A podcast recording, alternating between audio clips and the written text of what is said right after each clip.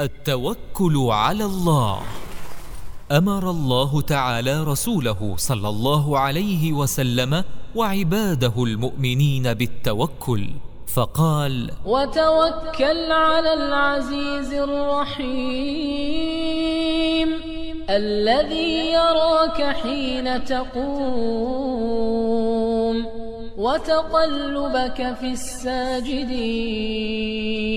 وعن البراء بن عازب رضي الله عنه أن رسول الله صلى الله عليه وسلم قال يا فلان إذا أويت إلى فراشك فقل اللهم أسلمت نفسي إليك ووجهت وجهي إليك وفوضت أمري إليك وألجأت ظهري إليك رغبة ورهبة إليك.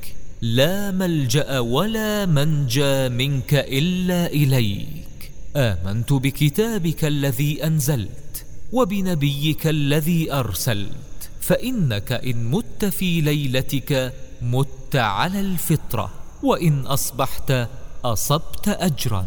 أخرجه البخاري.